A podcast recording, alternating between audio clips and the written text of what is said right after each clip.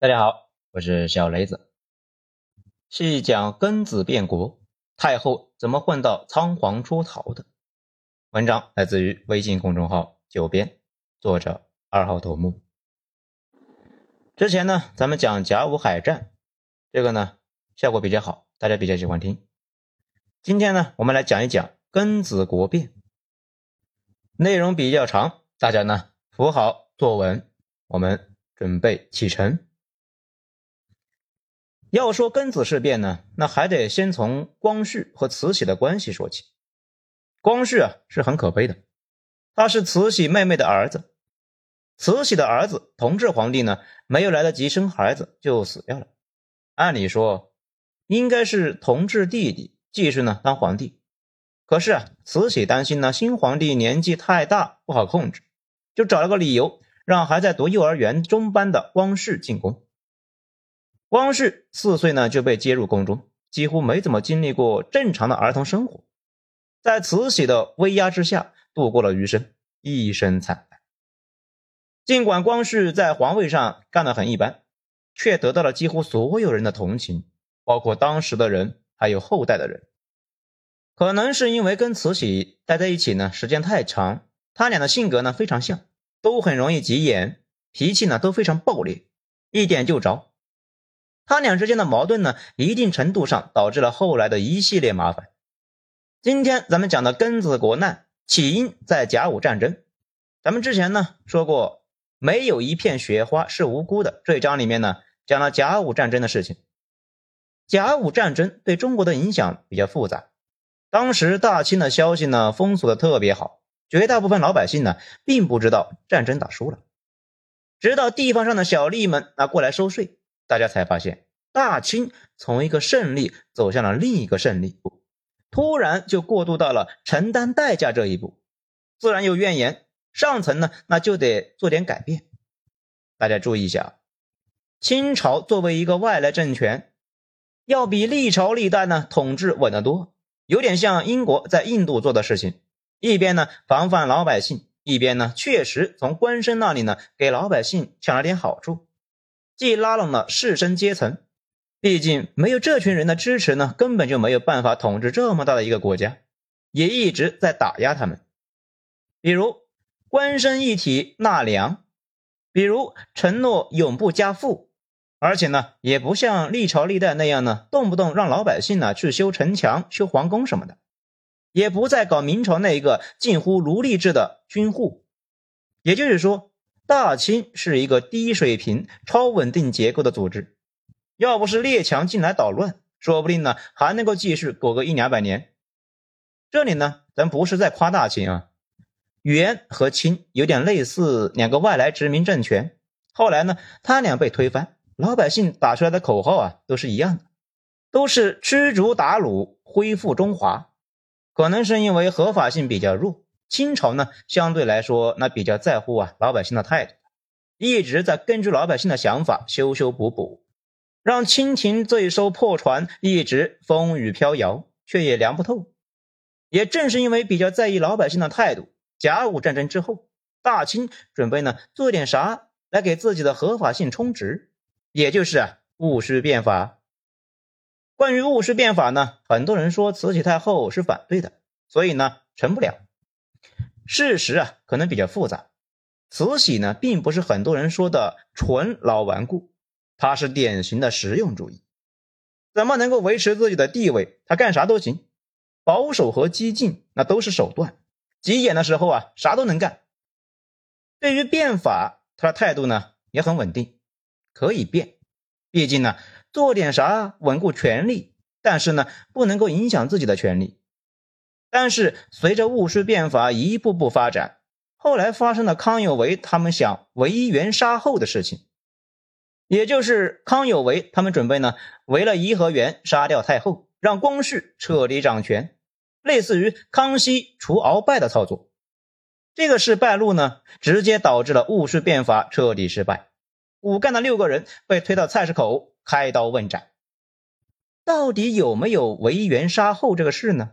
现在比较沉迷啊，不过慈禧太后显然是相信有这个事的。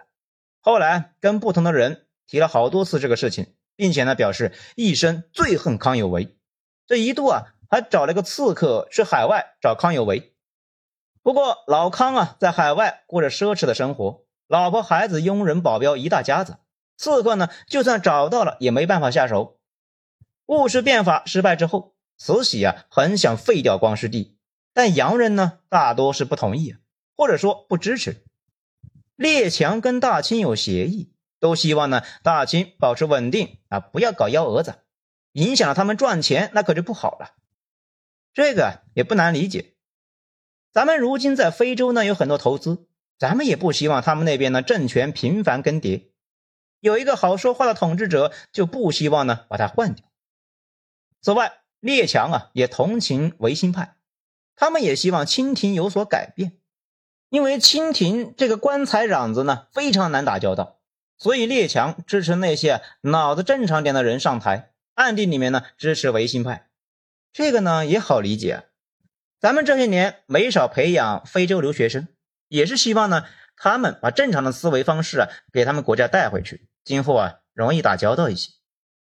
慈禧想抓康有为，英国领事呢用船把康有为接走，日本人的军舰也接走了梁启超，因此慈禧对洋人那一天比一天的恨了起来。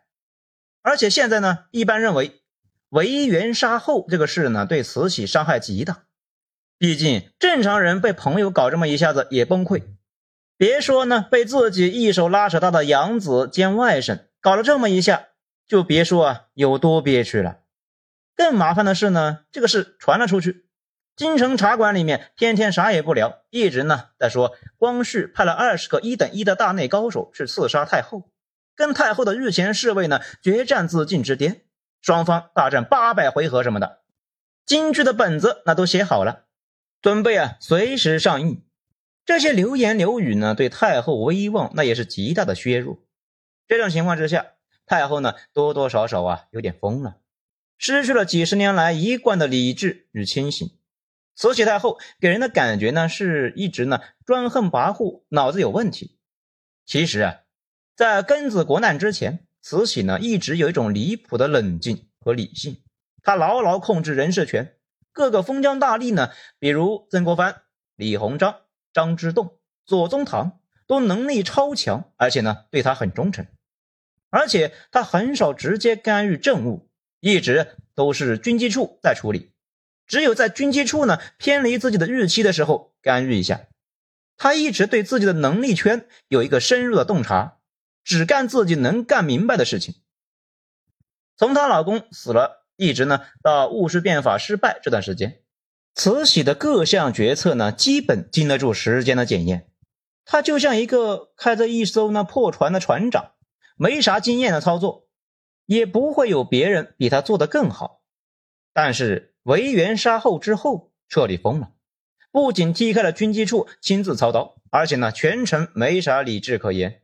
他恨光绪和康有为，想罢免光绪，追杀康有为，可是啊遭到了大臣、士绅和洋人的一致反对，正在抑郁。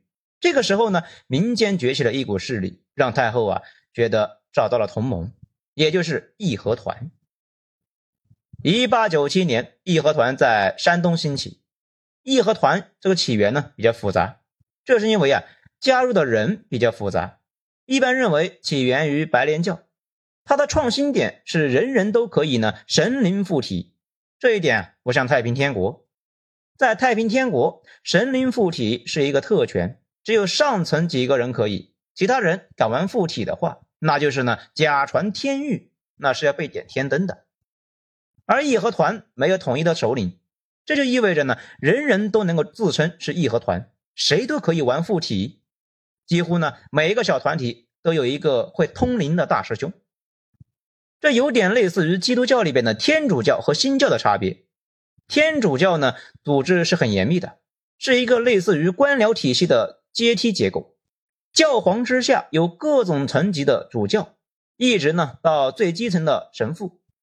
而新教没有这么一说，人人可以跟上帝交流，也没啥主教什么的。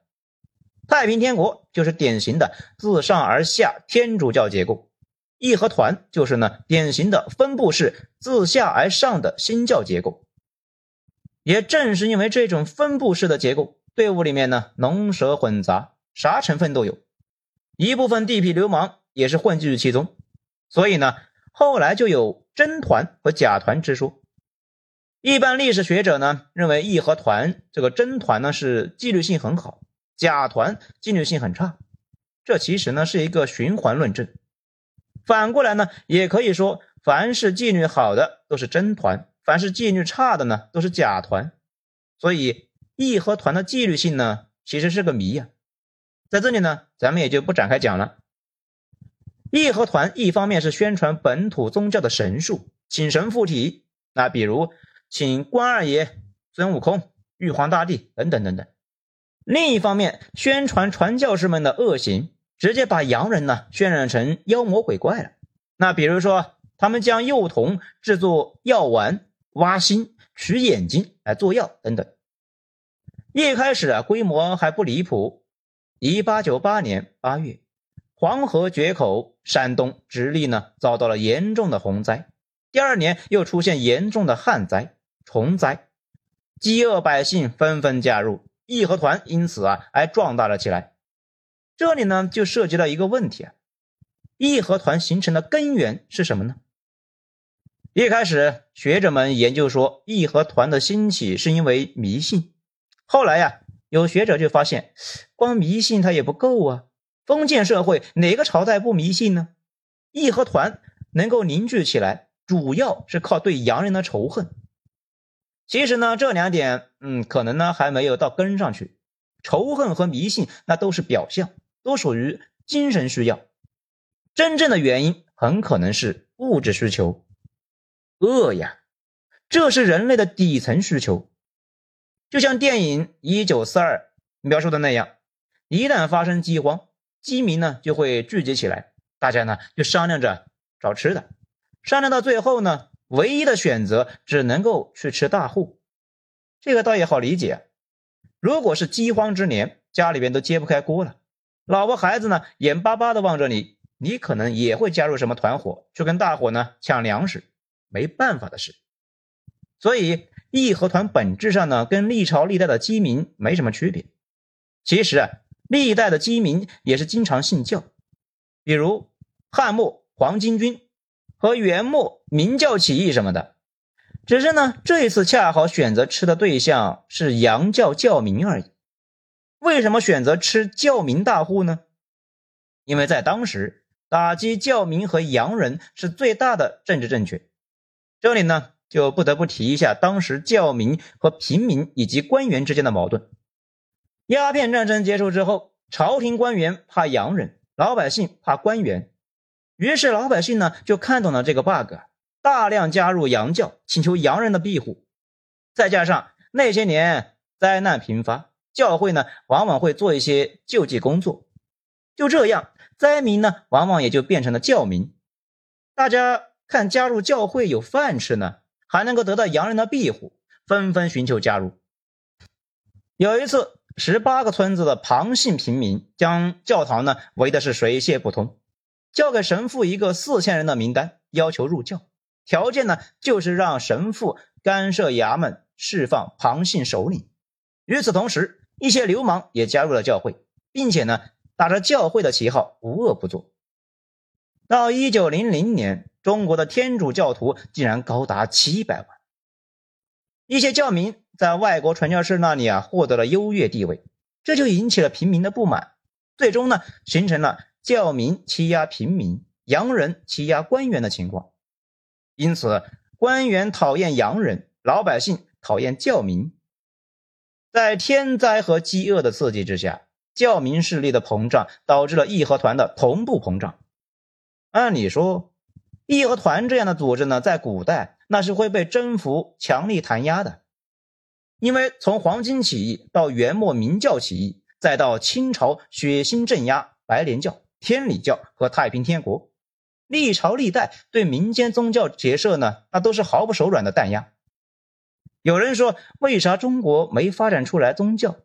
一方面呢，儒家就是宗教；另外一方面，封建社会对宗教组织极度防范，发展不出来也正常。但是这一次不一样，太后也讨厌洋人。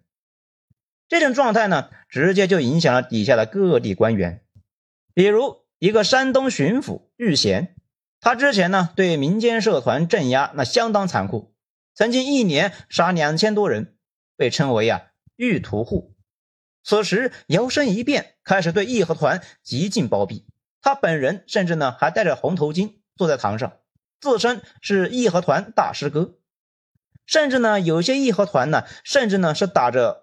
玉字旗号，其中缘由，一方面呢，他本人仇恨洋教，清廷地方官几乎没有喜欢洋人的；另外一方面，他也是吃透了慈禧的心态，也是一种呢变相的讨好。就这样，在一批反洋仇教的官员庇护之下，对一部分的义和团就从全匪变成了团练，成了半官方性质的民团了。这《大话西游》里面呢有句台词。我早叫你们呢，平常好好打扫干净嘛。现在呢，养出来的蜘蛛比我还大。义和团的形成完全就是清廷长期养的结果。需要注意的是，被收编之前叫义和拳，收编之后呢，相当于是有了编制啊，叫义和团。不过啊，一般都是混用的。此时义和团一天天壮大，与洋人的冲突不断，甚至呢，还杀死了一名英国传教士。而清廷对此事啊，这个处置呢却是不温不火，只是呢表达了遗憾，并且呢承诺捉拿凶手，但同时呢又发上谕，称有一些人呢练武的人啊是善良平民，不可株连滥杀。这种态度呢，在清朝这个严酷的朝代堪称奇迹。慈禧赐给玉贤一个福字，洋人认为这是在故意呢刺激他们。不过这些都不是问题。依旧可以相安无事。随着新世纪的即将到来，慈禧一直想在一九零零年改元，另立新君，奈何各地的督府和洋人大多都反对。慈禧想啊，既然无法废黜光绪，不如暂时呢找一个皇亲，先立一个大阿哥，等大家慢慢接纳了，再把光绪换掉。没想到呢，这一妥协举动引起了轩然大波。不仅洋人和各地的督府呢不支持，就连上海上千士绅也是一致反对。这在清朝尚属首次。需要注意的是，这些反对士绅里面呢，就有后来的一堆的革命骨干。可见呢，大家一开始那还是准备啊改良的，后来发现哎没救了，走上了造反之路。慈禧发现呢，国内外这一致啊都是保光绪。说明光绪执政虽然短暂，但粉丝不少啊。注意看，此时呢，慈禧面临的环境，除了顽固派中的少数人之外，大多封疆大吏、洋人和富人都不支持慈禧废掉光绪帝。那么义和团就成为了慈禧唯一能够依靠的势力。这就是慈禧呢口口声声不能够失去民心的含义。义和团已经扩散到北京周边，宣称呢。天不下雨，那都是洋人捣乱。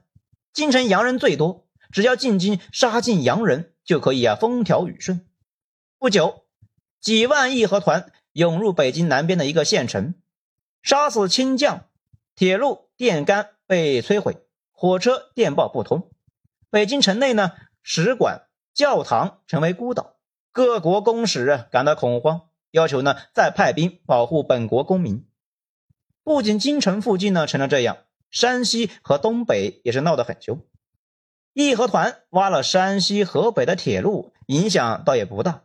可东北的铁路呢，那是俄国人的，挖了俄国人的铁路，那不正好给了人家出兵的口舌吗？于是俄罗斯那边命令远东的几个军区准备动员，随时去东北打劫。所以说，后来的八国联军其实呢有两路。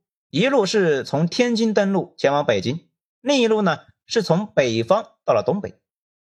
此时的慈禧也有点慌了，隐隐约约觉得要重演英法联军的悲剧。事情呢还在继续激化。由于列强对清廷不信任，又派四百五十名左右的士兵，大摇大摆的进驻东郊民巷，再次刺激了慈禧的神经。局势正在进一步恶化。不断有洋人被杀，张之洞等各路大员都要求镇压义和团。地方大员们呢，就深知这玩意闹下去，那迟早要出大事。袁世凯当时呢，已经干到了山东巡抚。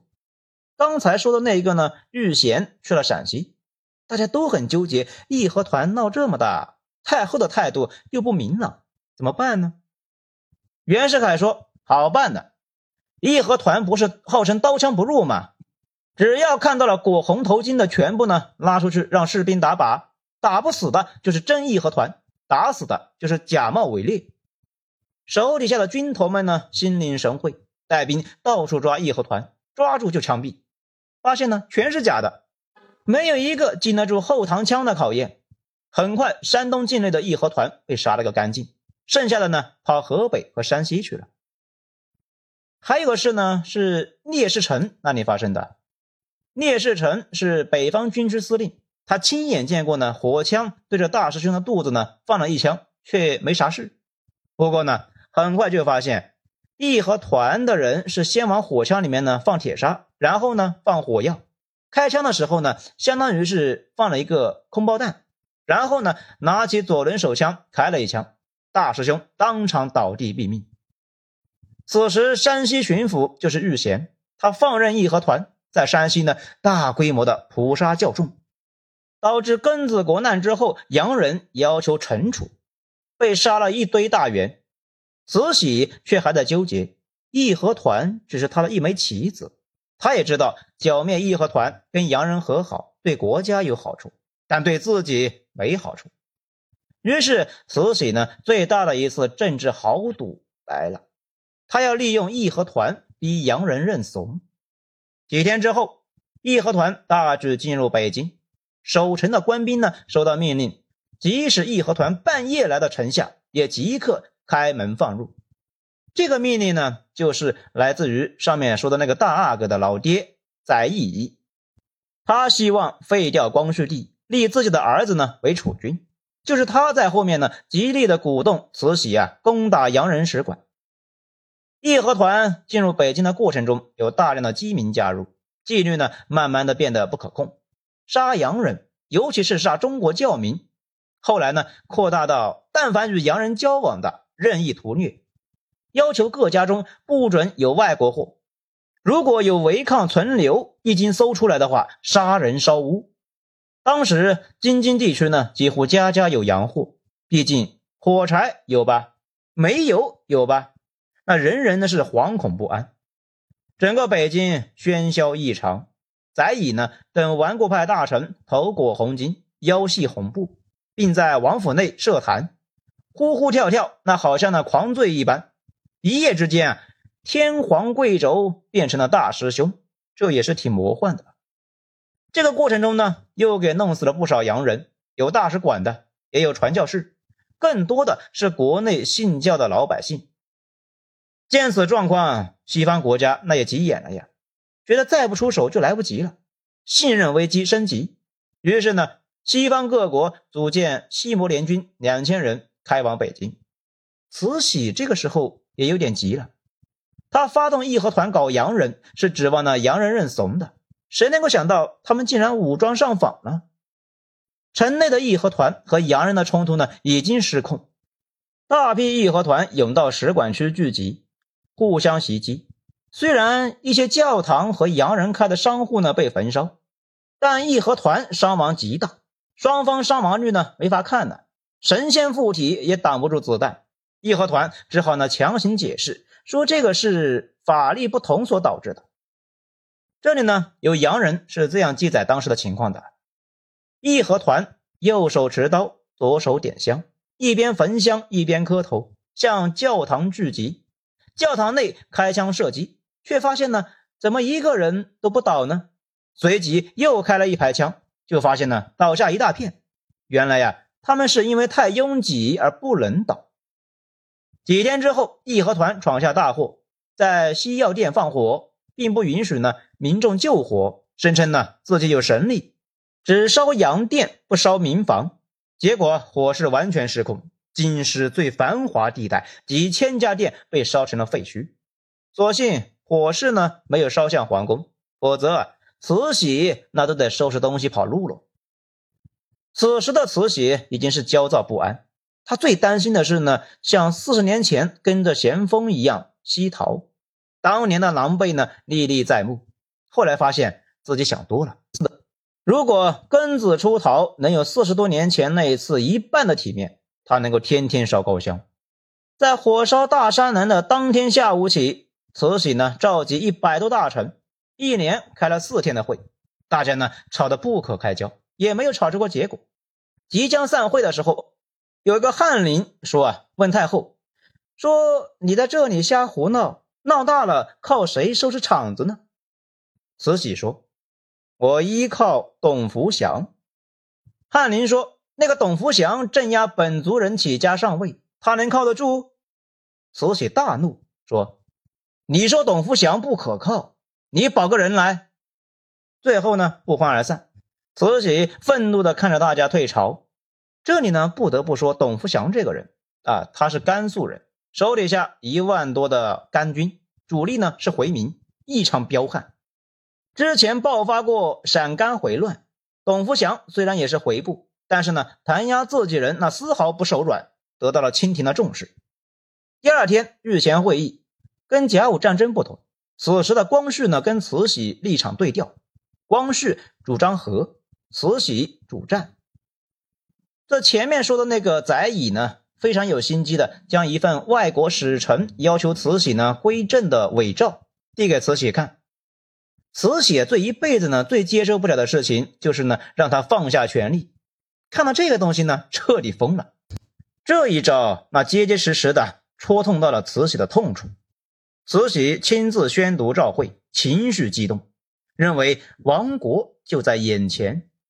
让大臣们立刻马上表态站队，大臣那也是纷纷磕头啊，表示呢愿意誓死效力。毕竟大家呢那都是官场上的老油条，知道这个时候啊不表态支持，那就是反对，那就是等死。事情已经是无法挽回。在最后一天的日前会议上，慈禧向十一国的公使发出最后通牒，要求他们二十四小时之内离开。否则后果自负。顺手呢砍了几个主和派大臣，是监斩这些大臣的那个监斩官，就是一个狂热的主战派。后来八国联军打过来的时候，慈禧跑了，这个人没能跑掉，全家呢都死在了城里面。两天之后，一九零零年六月二十一日，清廷号召全国民众一致对外，一决雌雄。但这是一封。对内动员诏书，而不是呢对外的宣战书。也就是说啊，慈禧的对列强开战的诏书，列强并没有收到，也真是鸡贼呀。其实呢，此时双方已经是处于战争状态。尽管现在已经不知道太后呢到底是咋想这个事的，不过很多人猜测，太后啊就是想通过攻打大使馆，迫使列强退步。所以也是尽量的避免使外国大使及家属造成过多的伤亡，直到战争结束，大使馆内的外国人伤亡呢也只有六十六人。整个攻打大使馆的过程中，他一直在变卦，让军队打的同时呢，又不能够真的给打死，打死了列强那可就真怒了呀，到时候就没有回头路了。进攻大使馆的官员们那也猜到了太后的心意，炮口呢抬高一寸。射出去的大炮呢，几乎都没有打得过使馆。东郊民巷大使馆内呢，有外国平民五百人左右，妇女儿童二百多人，士兵四百五十人。终于，世界战争史上荒诞的一幕发生了：清廷大军围攻大使馆五十多天，主力是董福祥率领的甘军和清廷正规军，义和团主要呢就是打酱油的。到七月十四日起。清廷有意发起谈判，要求外国人转移到总理衙门内来躲避。两天之后，天津陷落，对使馆的进攻基本停止。清廷还给使馆送去西瓜、蔬菜、米面等等。双方呢不断交换信件，一直试图和谈，直到谈崩。在慈禧逃跑前几天，又下令呢猛攻大使馆。其实这个时候呢，和谈已经没有意义了。英美等国确实不太想打，因为他们呢已经拿到了自己想要的，再打的话呢也炸不出来什么东西。但是德国、俄国和日本他们三就不一样了，尤其日俄都是盯着东北呢，根本就不在乎京城里面的人质的死活，全死了更好。很快，天津被攻陷，相当于现在呢北方战区司令的聂士成的战死。京城暴露在了联军的炮口之下。宣战三天之后，张之洞、李鸿章等东南督府呢致电各国，与各国达成一致：外国呢承诺不会在南方登陆，互保的范围包括南半个中国，将庚子事变呢约束在一个比较小的范围之内。这是不幸中的万幸。但过了几天，军机处下发上谕。说要求东南各省一起对外，事情变得复杂起来。东南大员们呢，如果不遵旨，那就是抗命，将来要被问责。李鸿章呢等经过紧急的磋商，将这一份上谕称作是假的，算是给慈禧一个台阶下。慈禧在后来逃跑过程中发上谕说：“朝廷原本就不想打，屡次降旨，保护各国商人是我的责任。”跟你们各位督府啊想的一样，相当于呢是认可了东南大员们的举动，表示将来不追责。这个时候呢，慈禧的脑子终于正常了。在联军占领天津之后，北京也指日可待。八国联军内部呢，主要讨论的不是怎么打胜仗，而是哪国派多少兵力的问题，因为这涉及到战后利益的瓜分。日本离得最近，也最积极。希望呢得到西方国家的认可，而沙俄不管游戏规则，直接调大军过来。终于决定，大约呢两万名联军向北京进发，其中日军八千人，俄军四千八百人，英军三千人，美军两千人，法军四百人，奥地利五十八人，意大利五十三人，德国零人，因为呢还没来得及赶到。只是列强不知道啊！正当他们一群人聚在那里呢讨论的时候，二十多万的俄国军人、开垦团和武装移民已经越过了中俄边境，进入东北，并且呢，在年底之前彻底切走了整个东北。当时北京的清军兵力呢有十万人，义和团约七万人。八月十三日早晨，大军来到北京城下，城内的五位各军神机。虎神等大部分呢，六七万人都已经无影无踪，只有甘军和其他部分的士兵做了抵抗。联军原本计划呢休息一天，但俄国啊为了抢夺首功，当天午夜就率先发起进攻。甘军在枪眼后面射击，战争激烈，俄军上校呢被打死，参谋长也被打伤。直到第二天下午，在震天的乌拉声中，俄军攻入城内。由于俄军伤亡较大，进城之后呢，自然是非常凶残。不过，俄国人和日本人那是起了个大早啊，把城里面的守军呢都吸收到了他们那里去。最后，日本和沙俄战斗力呢较为激烈，其他城门的战斗力呢都不怎么样。而英国人依靠使馆送来的秘密地图，从暗道进入城内，成为第一个进入使馆区的联军部队。十五日黎明。枪炮声越来越近，慈禧呢换了民服，光绪、载乙等十几位大臣呢，在一批士兵的护送之下，仓皇一路向西逃窜。光绪当然是不想走的，他以与外国使团面谈为由，请求留京。慈禧他不允许，并且顺便呢把珍妃投入井中，拖着光绪赶紧跑。联军进城之后，讨论呢是否要进入皇宫。最终决定呢，以参观的名义进入，在皇宫内检阅了部队，大的东西呢没动，但是呢摸走了一些小物件。联军在天津和北京都进行了烧杀抢掠，北京的翰林院、弘仁寺、仁寿寺等著名的建筑物均被联军付之一炬，其中一些文物、档案、珍贵图书，或者呢是抢，或者是烧。随后呢，老百姓又趁火打劫，教民带着洋人到处抓义和团，之前加入义和团的清廷大员呢，基本上都被灭了家，家产也被抢了个干净。联军随后就发现东西太大带不走，因为他们呢都是坐船来的，每个人呢只有巴掌大的一块地方，而且各国原则上是不准抢劫的。原则上不行的意思呢是也可以抢啊，但是呢不能够被看到。于是联军士兵就在路边摆摊。准备卖掉抢来的大件，啊换成金银，啊，方便带走。由于大家呢不是古董专家，没有办法呀对那些宝物定价，于是呢大量的宝物被当成家具给卖了。京城老百姓踊跃购买，他们买到之后呢，又送去识货的人那里呢，第二次出售。诞生了几个超级古董大亨。慈禧一路仓皇奔逃，没吃的，没喝的，一路上呢连个像样的床都找不到。慈禧和光绪只好呢背对背的坐着睡觉。这里呢就有个问题啊，慈禧他们出门不带钱吗？怎么能够混到这种程度呢？这个事呢，主要就和咱们上面提到的甘军有关。甘军和八国联军这一接战呢，发现是真打不过啊，都看不到联军的人，对面的子弹呢就已经呼啸的奔过来了，最前面的死了一大堆，所以呢，大部队二话不说。就准备呢跑路回甘肃老家，正是因为甘军在前面跑，慈禧呢在后边跑。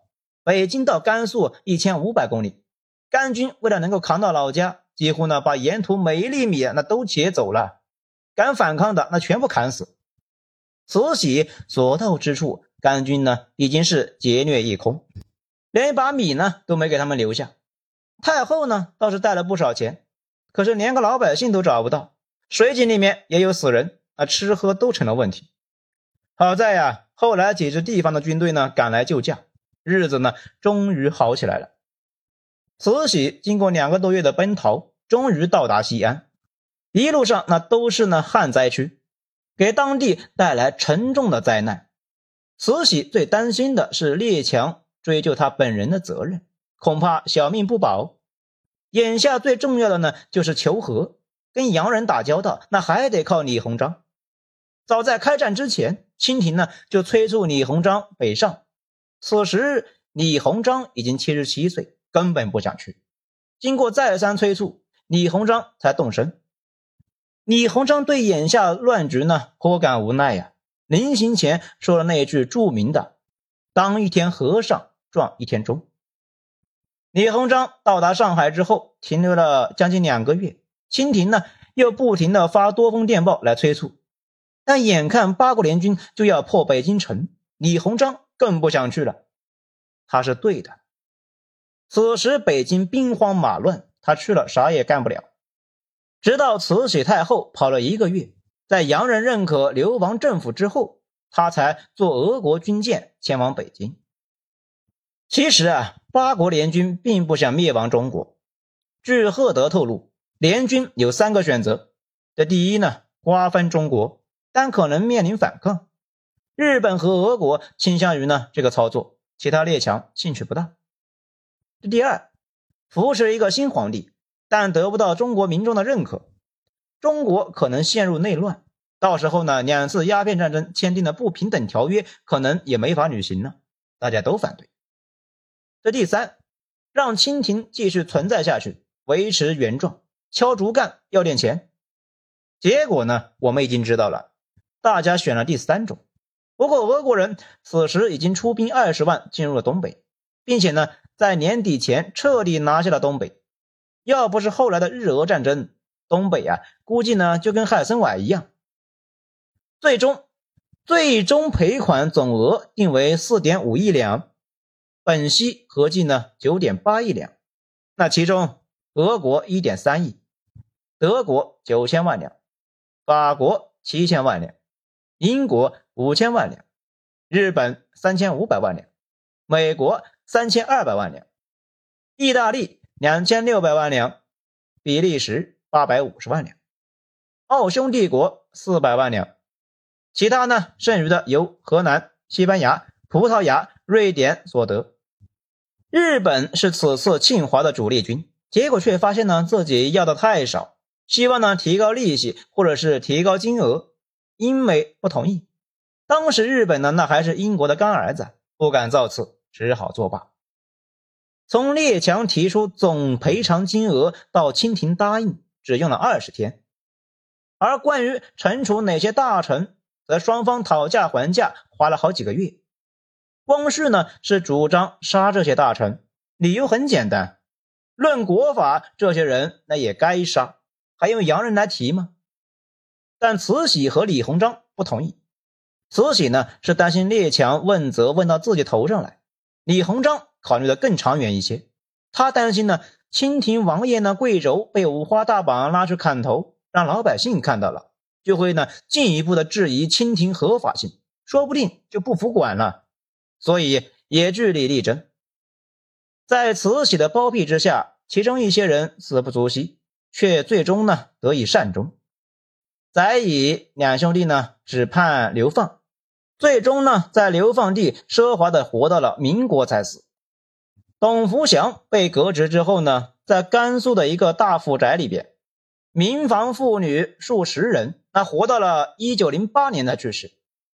比较倒霉的呢，是咱们上面说的那个玉贤，他在赐福字之后，被派去当山西巡抚，在山西呢，杀了一百五十名传教士和他们的家眷。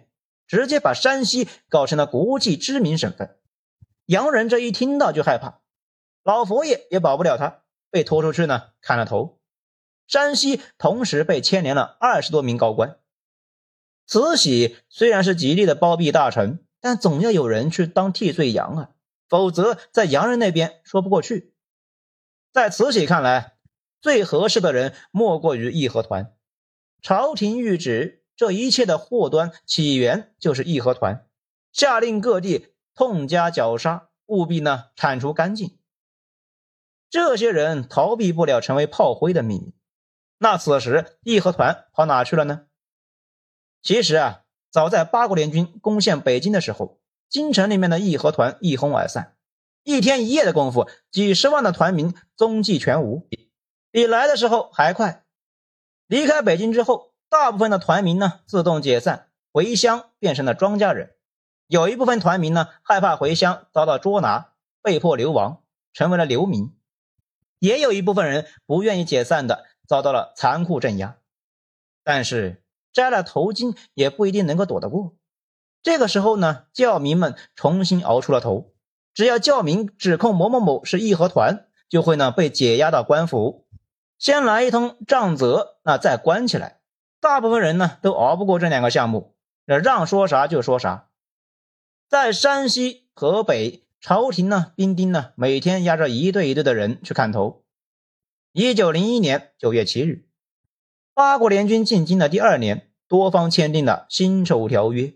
李鸿章带病签字，回去呢大口吐血，稍后给清廷呢上呈奏折说啊，我看了这几十年来。每一次争端就吃一次亏，这一次创生痛剧，希望朝廷外修和好，内图富强。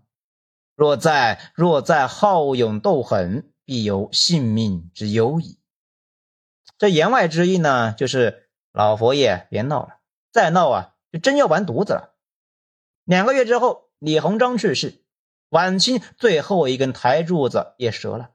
大清只剩下十年阳寿了。一九零二年一月七日，两京回宫，一路上场面浓重。至此，大捷过后，一切似乎又渐渐的回归往日。一九零二年，还有一些义和团团民呢，继续闹。这一次，再也不相信清廷了，竖起了扫清灭洋的大旗，队伍呢，一度扩大到三四万人。最后被袁世凯部下段祺瑞、冯国璋等剿灭，至此义和团彻底消失。